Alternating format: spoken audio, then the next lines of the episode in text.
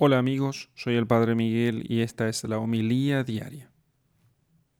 Lectura del Santo Evangelio según San Mateo capítulo 14 versículos 13 al 21.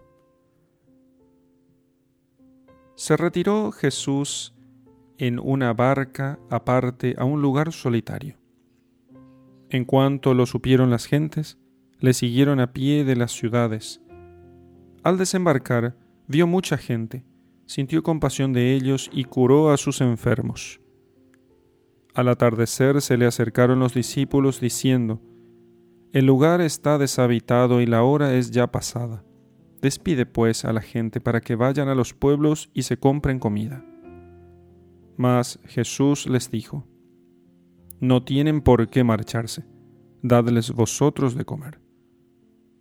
Ellos le dijeron, no tenemos aquí más que cinco panes y dos peces.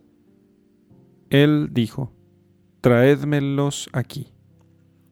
Y ordenó a la gente reclinarse sobre la hierba.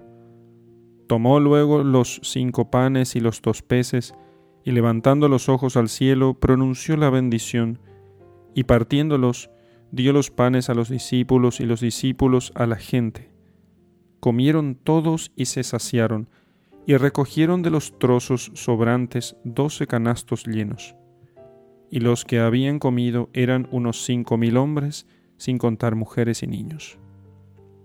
Palabra del Señor. Gloria a ti, Señor Jesús.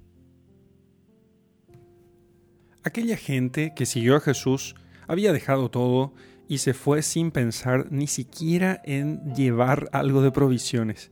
Fueron a escucharle a Jesús, fueron a eh, recibir de su enseñanza. Cuando llegó el atardecer, los discípulos dijeron, con toda razón, Señor, despide a esta gente porque no tenemos con qué darles de comer. Efectivamente, los apóstoles miraron objetivamente, o sea, sabían de su indigencia, sabían de su pobreza, y entonces sabían perfectamente que no tenían con qué alimentar a aquella multitud que eran cinco mil hombres sin contar mujeres y niños. La mera objetividad humana nos llevaría siempre al desaliento y al pesimismo. Nos haría olvidar el optimismo radical que implica la vocación cristiana que tiene otros fundamentos. Y dice un adagio español, quien deja a Dios fuera de sus cuentas no sabe contar y no le salen las cuentas, porque lo que, nos pide el Señor siempre supera nuestras fuerzas. Decía Santa Teresa de Jesús, Dios y yo somos la mayoría, porque sabía ella y sabían siempre los santos que para lo que nos pide Dios, siempre las posibilidades humanas son insuficientes.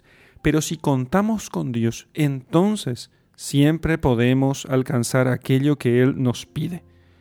Entonces, el optimismo cristiano no es esperanza infundada, no es pura ilusión, no es esperar en la nada o esperar con mente positiva.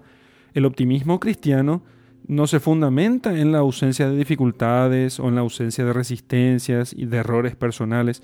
No, se fundamenta en Dios, que nos dice, yo estaré siempre con ustedes.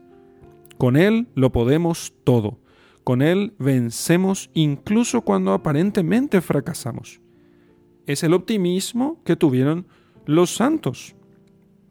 Entonces, Teresa de Jesús decía algo más. Decía, Teresa sola no puede nada. Teresa y un maravedí menos que nada. Teresa, un maravedí y Dios, o sea, un centavo y Dios, lo puede todo.